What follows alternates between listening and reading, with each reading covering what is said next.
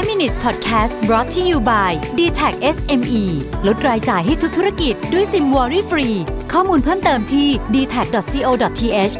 s m e สวัสดีครับ คุณอยู่กับรวิศ หาญอุตสาหะนะครับ วันนี้อยากมาชวนคุยเรื่องวิธีการสร้างแรงจูงใจให้ตัวเองนะครับ คือหนึ่งในคำถามที่ผมได้เยอะมากใน inbox หลังๆ นี้ก็คือว่าหมดหมดไฟอะพี่ไม่อยากทำงานแล้วเหนื่อยนะฮะ แรงจูงใจเนี่ยมันเป็นสิ่งสำคัญนะครับในการที่ทำให้เราเหมือนกับหล่อเลี้ยงชีวิตในการทำงานต่อไปได้นะฮะเออมันมีหนังสือเล่มหนึ่งที่ผมชอบ จริงๆก็พูดถึงหลายรอบแล้วหนังสือเล่มนี้คือหนังสือเรื่อง pay off เขาพูดถึงวิธีการสร้างแรงจูงใจให้ตัวเองไว้แบบสั้นๆนะฮะแดนออเรลลี่เขียนสั้นๆ แล้วผมรู้สึกว่าเอ้ประโยคนี้ผมอะไรที่ผมขั้นหน้าไว้ผมกลับมาอ่านบ่อยๆเนี่ยแปลว่ามันมันส่งผลอะไรกับทางความคิดกับผมบางอย่างนะครับเขาเขียนว่าอย่างนี้ฮะ บางครั้งเราอาจจะรู้สึกเบื่อไร้แรงจูงใจทั้งที่บ้านหรือที่ทำงาน เหมือนออทำเรื่องน่าเบื่อไร้สิ่งตอบแทนซ้ำแล้วซ้ำอีกนะครับ เหมือนเช่นเดียวกับซิซิฟัสซิซิฟัสคือ คือในตำนานกรีกอะฮะจำได้ไหมฮะที่ถูกสาปให้เข็นหินขึ้นไปเขาแล้วก็เข็นขึ้นไปใหม่วนไปวนมานะฮะนะซิซิฟัสนะครับ คือเราจะเปลี่ยนแปลงสถานการณ์แบบนี้ได้ยังไงนะฮะหลายคนอาจจะไปโฟกัสที่ การเปลี่ยนสิ่งแวดล้อมเปลี่ยนงานเปลี่ยนอะไรพวกนั้นไป แต่จริงๆแล้วเนี่ยคำตอบอาจจะเป็นการเปลี่ยนกรอบความคิดของคุณก็ได้นะครับแดนอร์เรลลี่ยกตัวอย่างนะบอกว่ามีผู้ชายคนหนึ่งที่เขารู้จักเนี่ยฮะรับงานใหม่ในโรงพยาบาลไม่นานมานี้นะครับเป็นคนกำจัดขยะและทำความสะอาดอุปกรณ์ผ่าตัด ผ่านไปไม่กี่เดือนก็พบว่างานมันน่าเบื่อมากเลยคิดอยากจะลาออกนะฮะแต่แม่ของเขาเตือนว่างานที่เขาทำนั้นสำคัญเป็นอันดับต้นๆในโรงพยาบาลเลย เพราะคนที่นั่นจะติดเชื้อร้ายแรงอย่างแบคทีเรียได้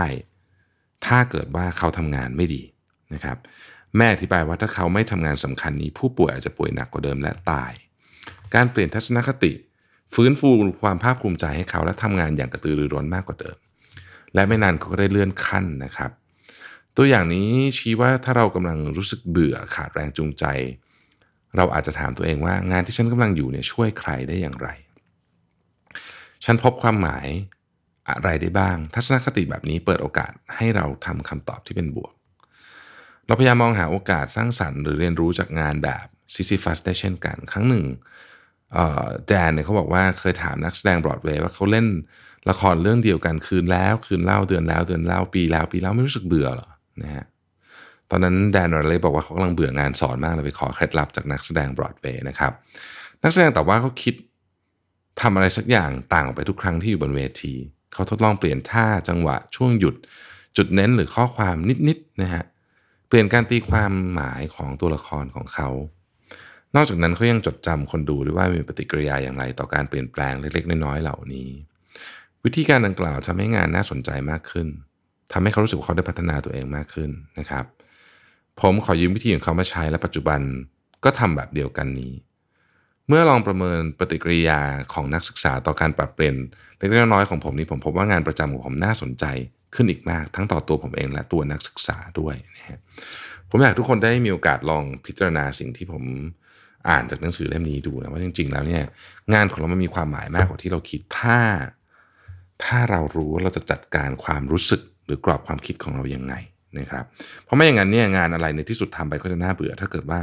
เรารู้สึกว่ามัน มันเป็นมันมันน่าเบื่ออ่าแต่จริงงานทุกงานมันมีความน่าสนใจ หรือแม้แต่งานที่ต้องทำซ้ำทุกวันทุกวันเนี่ย ก็ยังสามารถมีอะไรที่น่าสนใจได้ ขอบคุณที่ติดตาม 5 minutes นะครับ สวัสดีครับ 5 minutes podcast presented by d t a c SME